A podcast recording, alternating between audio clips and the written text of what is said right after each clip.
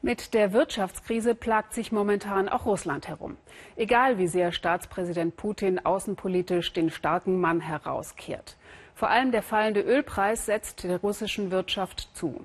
Und dann sind da noch die Lasten der Vergangenheit. Sie erinnern sich vielleicht an Bilder aus Sowjetzeiten von den sogenannten Monostädten. Mono heißt, jede Stadt wurde um einen einzigen Industriezweig herumgebaut, mal Chemie, mal Kohle oder Stahl.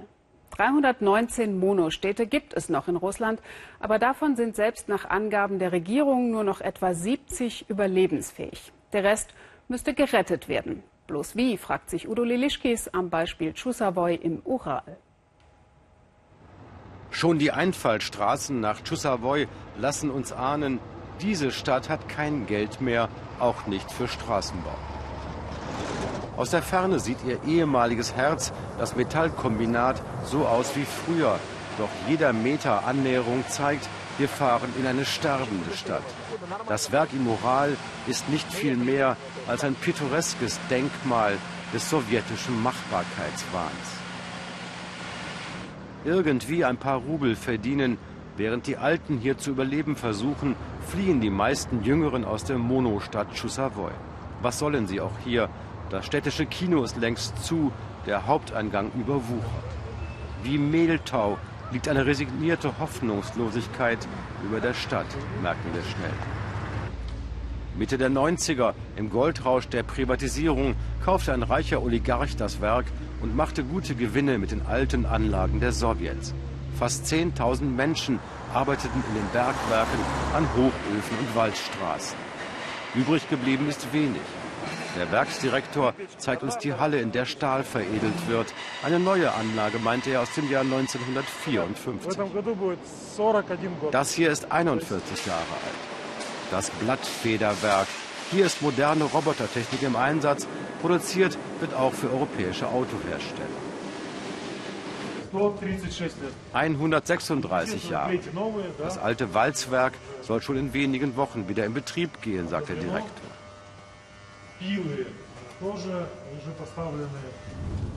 Doch dann wollen wir den Rest des einst so riesigen Werks sehen und Direktor Filipjew wird deutlich schweigsamer.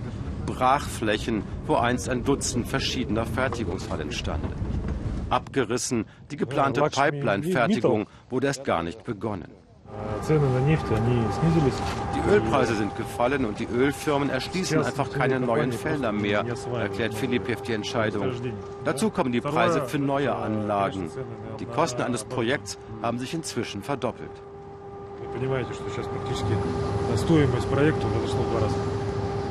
Es ist der Verfall des Rubels, der neue Anlagen aus dem Westen inzwischen fast unbezahlbar macht.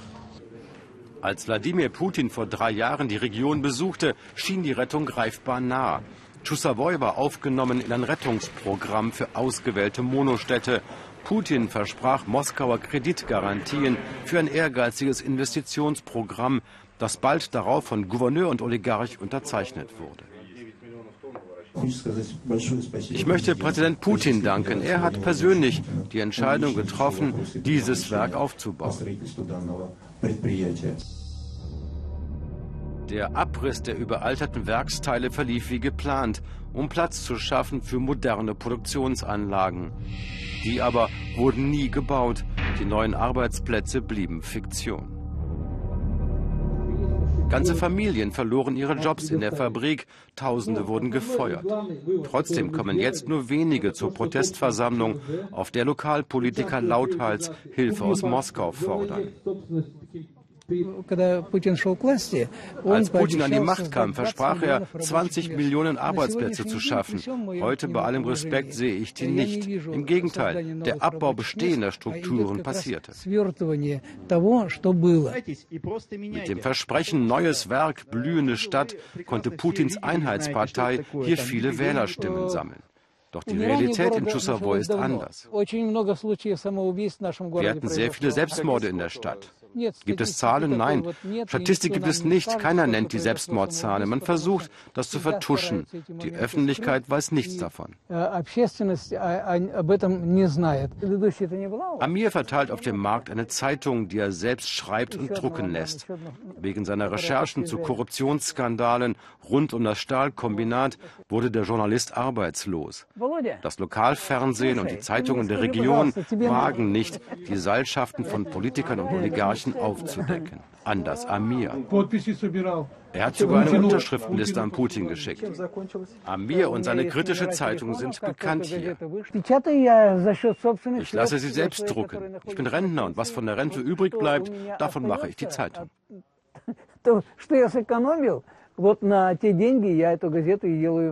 Alle zwei Wochen eine Ausgabe, wenn das Geld reicht. Wir haben hier doch überhaupt keine freie Presse. Der einzige in Chusavoy, der offen reden kann, das bin ich. Ein Beispiel für Korruption will er uns zeigen.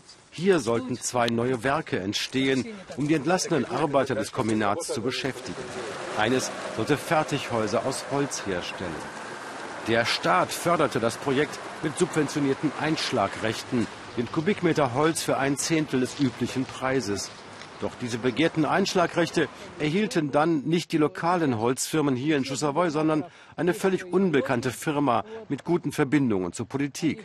Und die verkaufte die Rechte für das 14-fache weiter, ohne einen einzigen Baum zu fällen. Ein wirklicher Skandal, ausgedacht da oben irgendwo. Die beiden großen Werke wurden letztlich nie gebaut, weil keine Bank Kredite gab. Die Holzfirmen hier erlebten keinen Boom, sondern zahlen heute mehr als früher für ihren Einschlag.